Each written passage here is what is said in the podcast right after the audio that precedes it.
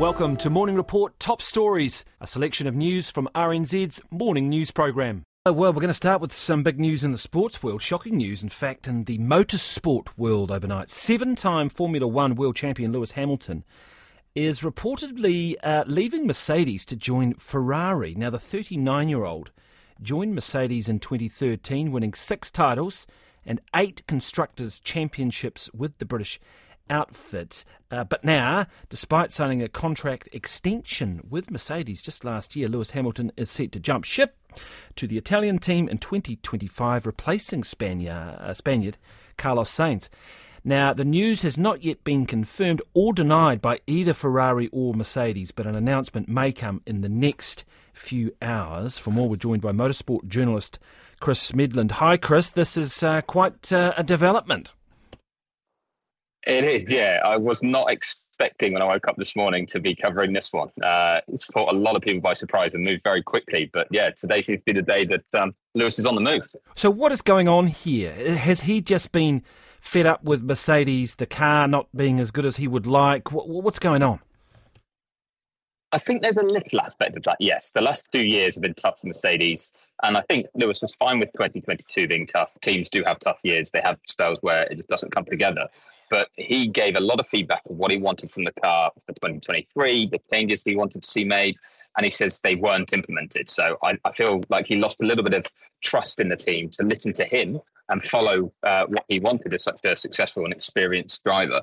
Um, certainly because they were struggling again last year. So uh, it was another winless season for not only for Lewis and Mercedes actually, but for everyone except uh, Carlos Sainz at Ferrari actually, uh, compared to the Red Bull team that won every other race. So uh, it was a tough, tough year. Uh, and I think at his age, he'll be 40 when he joins Ferrari next year. If he was going to make the move, he had to make it now. Is this likely to? I mean, were Mercedes that bad? I mean, is he going to have to spend another year driving for them, even though he's kind of not loyal to them?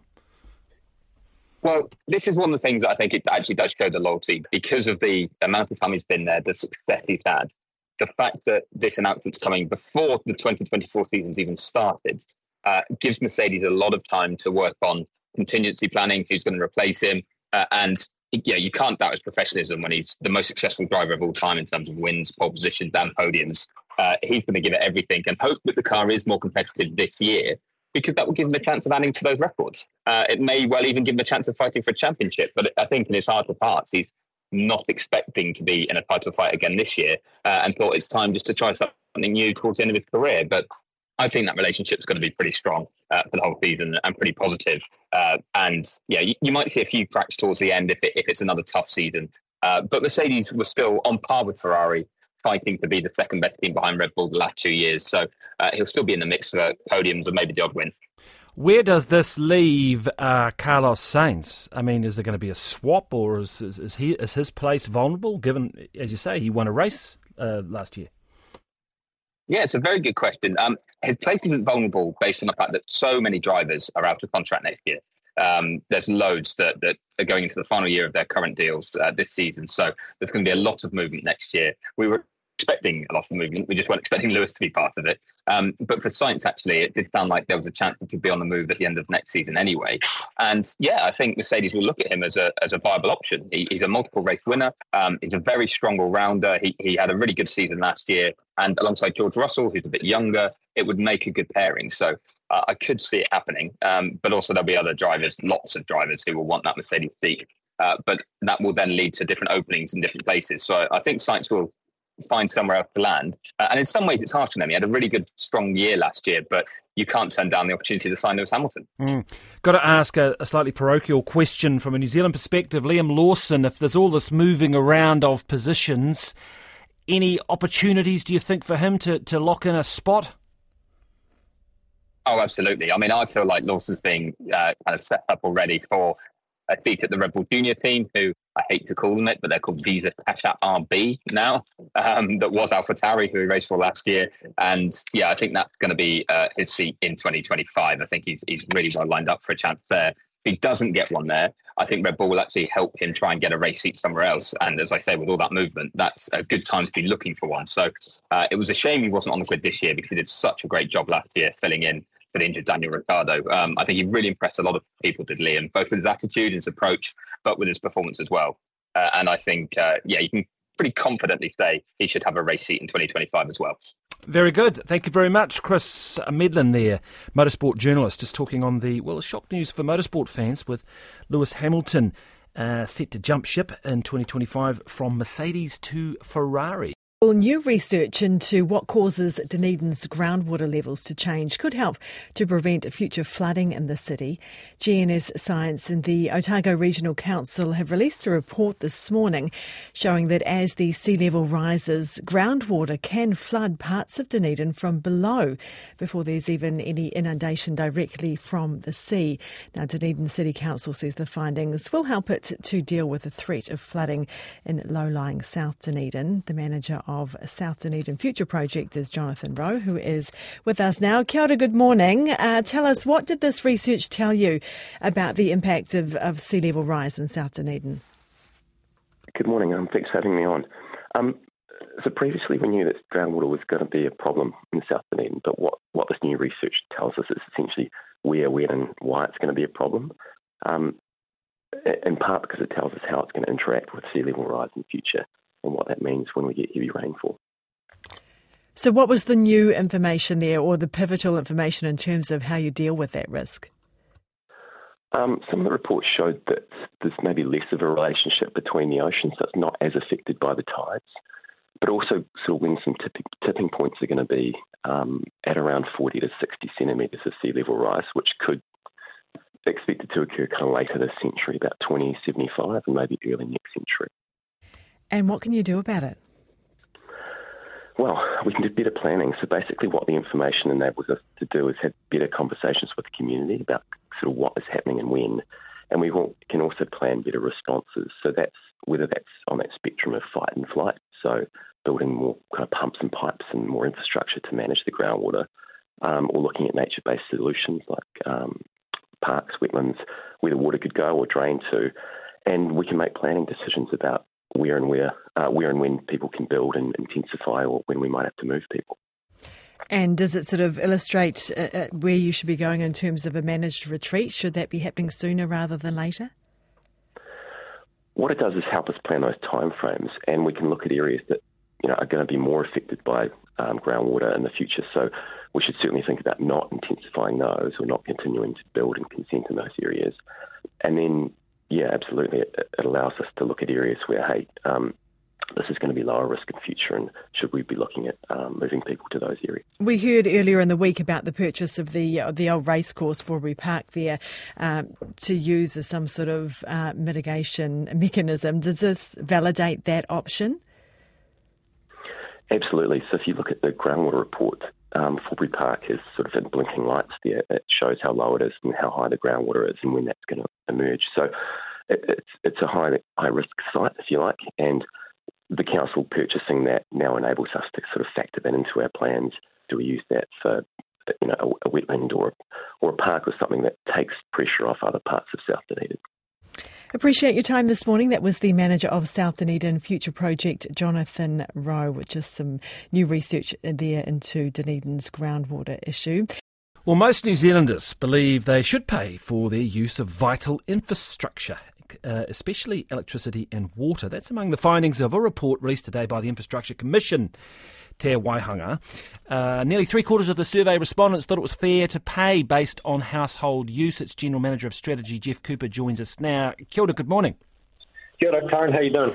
What was the purpose of this uh, survey?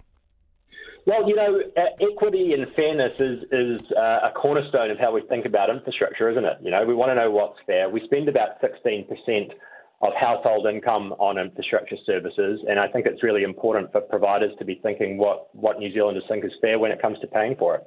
Yeah, I mean, it stands to reason that many New Zealanders would, would think it logical that you pay for the amount of electricity you use, potentially pay for the amount of water you use in some areas. That's obviously a bit more controversial. But aren't we talking about the lines, the pipes, which are sort of more of a social infrastructure. I mean, we all pay into that, don't we? Well, one thing we were trying to do here is actually um, point out that there's not as much as a distinction between these horizontal, horizontal uh, infrastructure networks as you might first think, right? So we were asking uh, folks whether or not they should pay by usage and or cost to provide or by household income for roads, electricity, and water. And I think people did find it quite difficult to to think about electricity and roads in the same way. But for providers of that infrastructure, they're very similar. This horizontal infrastructure. They both have big operating costs associated with them, and you need to recover those if you want to maintain levels of service. But I'm thinking in terms of the equity of how we all pay for the shared use of the lines to get the electricity to to our house, and we obviously pay for what we use. But in terms of the shared use of those lines and the shared use of the pipes, because ultimately the water is kind of free, but not getting it to us. That's right. It's the movement of things. And that's really what infrastructure is about, right? It's about moving things around a network.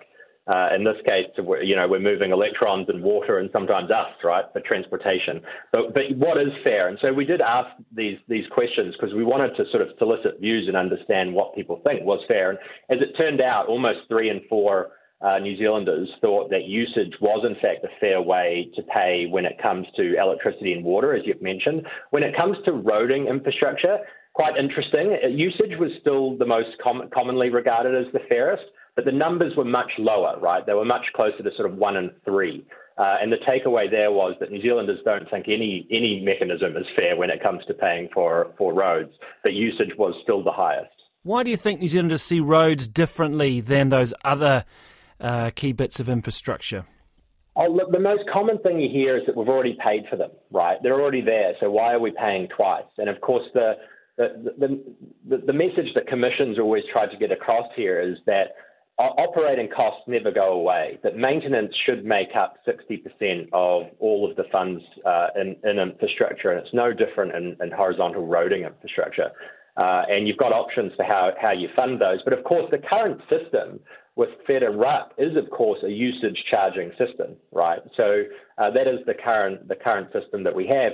I think where we go to from here is thinking about this this fourth category that we ask about, which is time of use, right? That for network providers, actually the time that you're using the network uh, is really consequential to to the functioning of it. And of course, I'm talking about congestion uh, cost, time, time of use uh, charging in some of our bigger cities.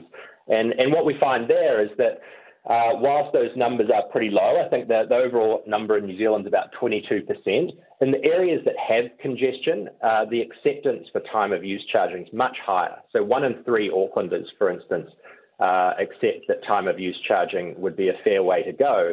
And, and what's interesting about that is that that is a, a number which is higher than what we see in other cities that have implemented congestion charging pre-congestion charging, mm. if you take my drift there. I do. Yeah. Uh, these survey results, do you think they would add some weight to the calls, for example, for water meters? Particularly, I mean, Wellington's grappling with this at the moment. Other places probably are as well. Some have made the jump already. What do you think? Well, I think so often you hear that you can't do volumetric charging, you can't do usage charging because it's not seen as fair. And I think the, the results here are saying actually, you know, close to three and four New Zealanders are saying they do view it as fair uh, to pay for what you use. Of course, there's there's ways to mitigate uh, further effects. You know, you can think about block tariffs and increasing so that you, are increasing costs after a, a, certain amount of usage. That's fine, but putting that aside. Um, I think these results give us a, a little bit more colour on, on what mm. people think actually is fair. Tell me this. Here's a curly one.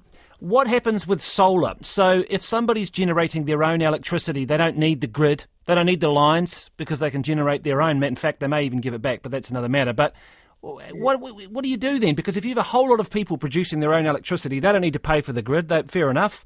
But someone's got to pay for the grid, and those who do need it are going to end up paying more.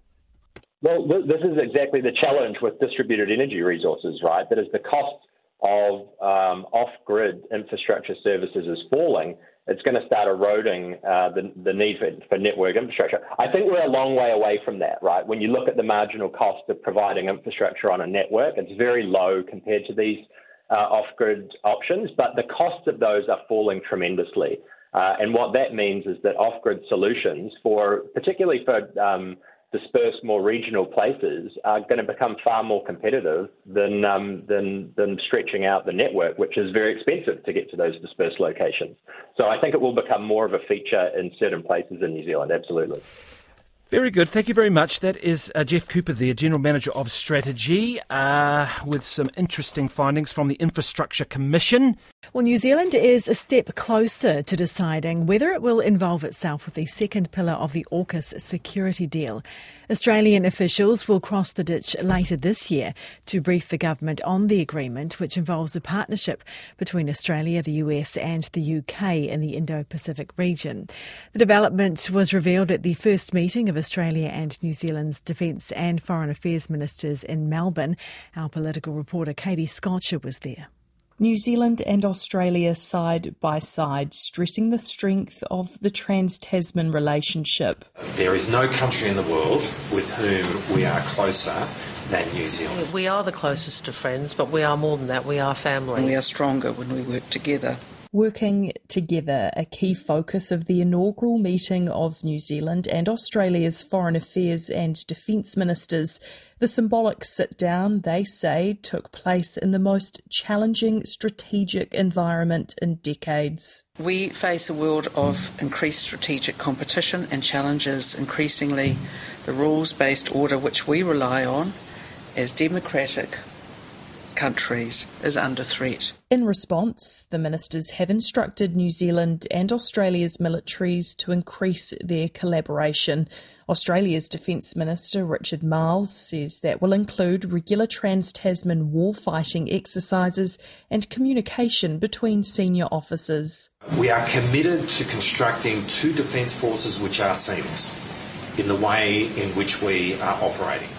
Defence Minister Judith Collins says there will be more discussion between the two countries before they invest in military hardware. Everything to do with defence purchases is expensive, and what we can't afford to do is to go off and commit to large purchases without making sure that it's going to fit in uh, with our ally and to make sure that when Australia is undertaking, undertaking its purchases, that is there something that we should be doing at the same time? There is also potential for New Zealand and Australia to work together through the AUKUS arrangement.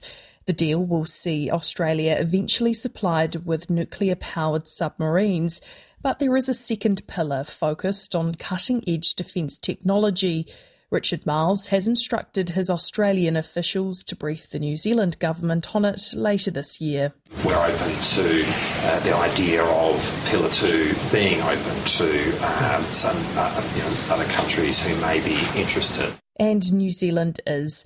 But details on the second pillar of AUKUS and what New Zealand's involvement with it could look like are scarce. Judith Collins thinks it could present good opportunities. I think there will be an opportunity for New Zealand to play its role. I'm particularly looking to New Zealand businesses and scientists and saying, how can they be involved? Is it in New Zealand's best interest? If it can be, um, then let's see what we can do. New Zealand is unlikely to get officially involved with AUKUS anytime soon. It's not clear when the government will be briefed on the arrangement by Australian officials, and even once that has happened, there will no doubt be further work required. But the first joint meeting of the two countries' foreign affairs and defence ministers marked a shift in that direction. The second sit down will take place in New Zealand next year. That was our political reporter Katie Scotcher. The opposition is demanding to know if the tobacco industry is behind the documents the Associate Health Minister sent to officials suggesting a freeze on tobacco excise tax. Casey Costello has been under increasing pressure since she told RNZ she had not uh, specifically sought advice on freezing the tax when she had. The papers also say that nicotine uh, is as harmful as caffeine and the tobacco industry is on its knees. The minister won't say who wrote those specific documents, uh, and Labour is calling for her to resign. She declined to come on the program this morning, but we're joined by RNZ investigative journalist Guy Espiner, who first broke this story. Uh, good morning, Guy. Kia ora, good morning. Let's go back to last week uh, when you initially broke this story and start with those ministry documents before we get to the notes because I see yesterday the likes of David Seymour, who was speaking on behalf of the Prime Minister yesterday, saying, oh, it's possible Casey Costello had misinterpreted RNZ's questioning and RNZ had misinterpreted the answers. I mean, just explain to us what you were doing in that initial reporting and whether that is a credible excuse. Yes, well, we sought an interview with Minister Costello about her intentions for the portfolio. And I had an, an, idea, I'd been doing some soundings about some of the things that I understood that she was doing. And I put to her quite categorically that I understand you're looking for a three year freeze on CPI related excise increases for smoked tobacco. It's worth going over her answer. She said, quote, I've had no discussions on that at all. Like that's, it's not even something specific, I specifically sought advice on. And then I haven't looked at a freeze on the excise at all. So it doesn't leave a lot of wriggle room there. It's a fairly categorical denial.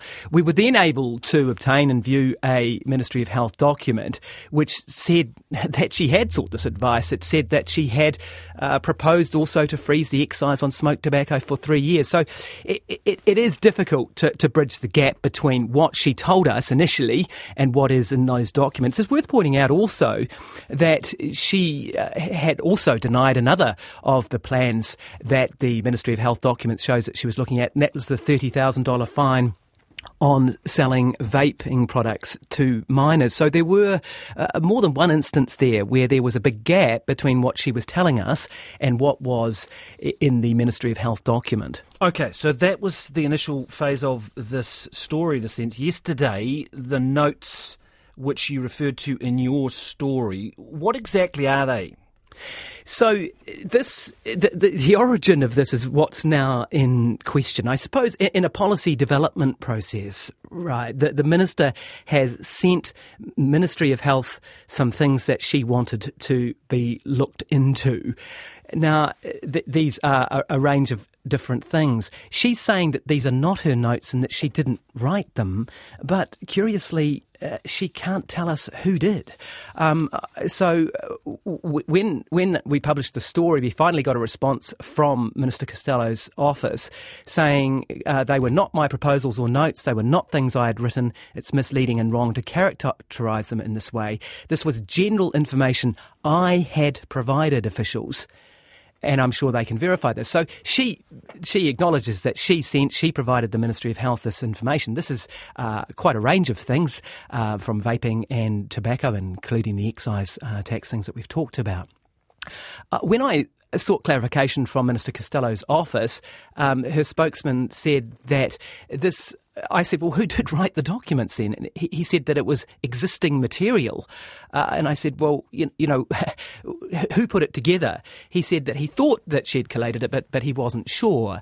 Um, and when she was on her feet in the House yesterday, she said that she did not know who the author of these documents were, which seems to me a fairly striking uh, thing to say if that's what you've sent to the Ministry of Health for uh, policy development. The other aspect to that is what was sent as an associate health minister, and this is the argument that Ayesha Verrall has been raising that these are what you know the idea that caffeine and nicotine are, are equivalent, or that the tobacco industry is on its knees. Well, yes, it is a pretty interesting read, the, the information that um, Minister Costello sent. Uh, the, the, quote there is nicotine is as harmful as caffeine, but its association with smoking has seen the poorest punished by these huge taxes. And she goes on from there. And look, to be fair to her, I, I suppose the intent in, in, in, that possibly is that it's the combustible element of the, the cigarettes. It's the danger. That's the carcinogen. That's, that's what's uh, going to do you the real damage. Whereas the nicotine uh, in itself itself, as we've seen, which is why vaping has, has been seen as safer than smoking combustible cigarettes. I think that's what she's getting at there, but it's possibly a little bit of an unfortunate way to phrase it, and she's got to, to, to issue with that. But again, uh, it, it really comes back to, the, to that question well, uh, who has written this document and who has provided it? Someone has to have collated it.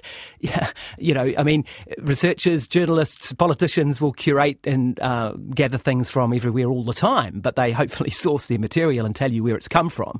Um, so I think that's the big question, as your intro said, that, that Labour is seeking the answer to is is who wrote the document.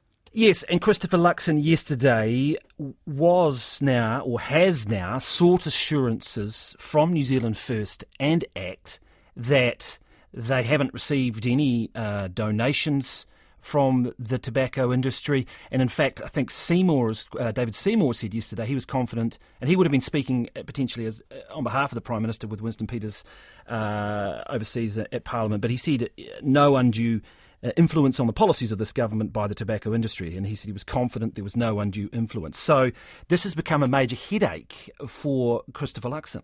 It has. Um, and look, first up, we've got no evidence that there was undue influence and no evidence that uh, any any money's exchanged hands or anything like that. So so let's let's uh, get that out um, first up. Um, there are um, some some links of some senior New Zealand First people who went on to work for Philip Morris. Um, that's on the public record. We've we've reported that. Minister Costello herself has, has acknowledged that she needs to be careful, given that there are those senior people who went on to work for the tobacco industry. Um, but yes, uh, Christopher Luxon's in an interesting position because, of course, um, you know this is a minister who's a New Zealand First minister, um, and uh, he's going to have to be uh, careful about not setting the uh, upsetting the apple cart in terms of Winston Peters. So he, he's uh, having to tread pretty carefully uh, in in this matter. Just finally, where this story goes, in terms of, uh, you'd imagine it might come back in Parliament next week with more questions. The opposition's unlikely to let this go, but it will centre around that issue of the notes, presumably, because that's a little bit unusual. You know, it seems a bit strange. It's look in my experience um, of of watching and covering politics over many years, uh, it, it, it is it is very unusual. Um, and I think when there's a big unanswered question like that, that is going to, she's going to have to clear that up, isn't she? Um, and, and, tell us where that document came from. I'm pretty sure we're on a uh, recess next week from Parliament. Maybe she'll get a break from that. It's been a pretty hard time for her. A new, remember, she's a first term MP, and it's really been a baptism of fire. But I think um, she's going to be continued to be uh, dogged by that question who wrote the document? Guy Espiner, thank you very much for that. RNZ investigative journalist. And we're now joined by Otago University International Relations Professor Robert Patman, who was listening to Katie's report. Kia ora, good morning. Welcome to the program. Morena, Ingrid. What were the significant uh, commitments or comments uh, to come out of the Melbourne meetings in your mind?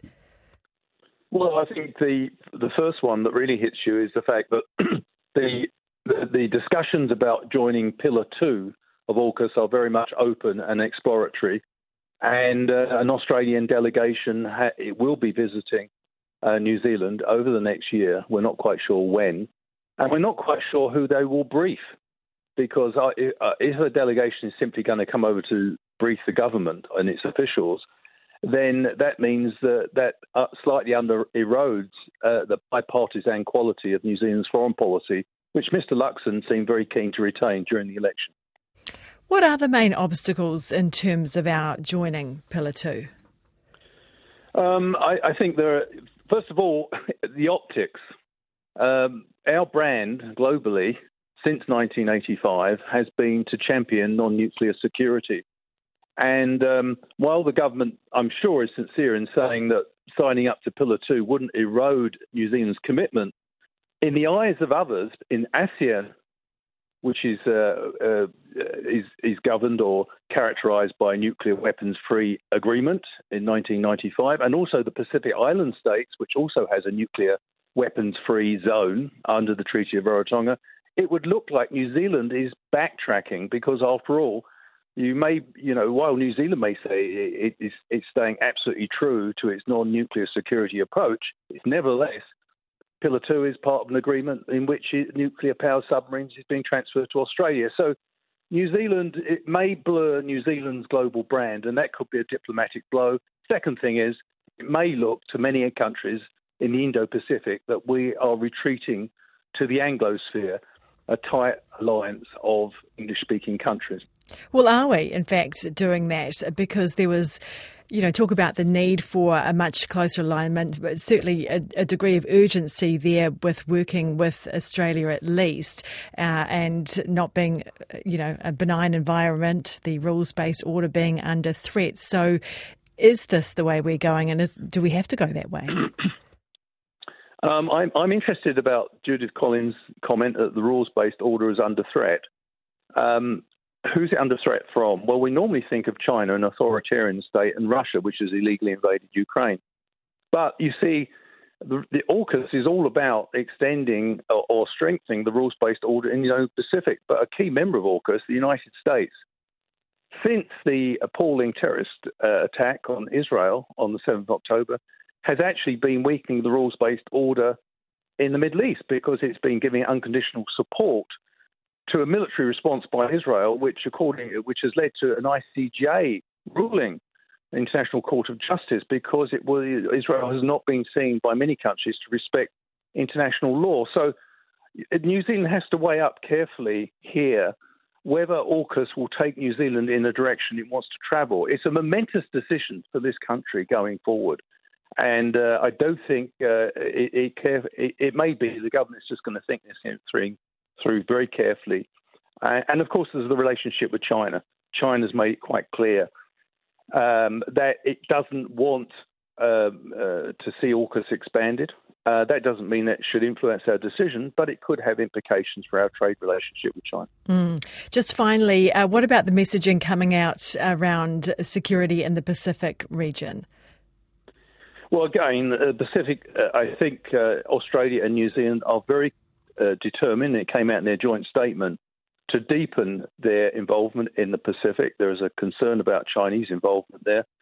Um, they also indicated, and I think this is a really good thing, uh, that climate change is, a, is, seen by the Pacific Island states as the number one uh, national security challenge, and it's incumbent on Australia and New Zealand to help those countries face up to that challenge.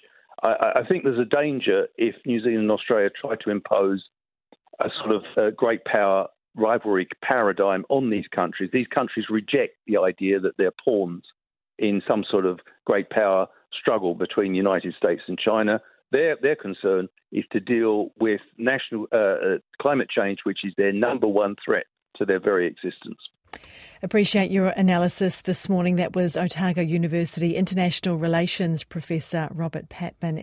You've been listening to Morning Report Top Stories.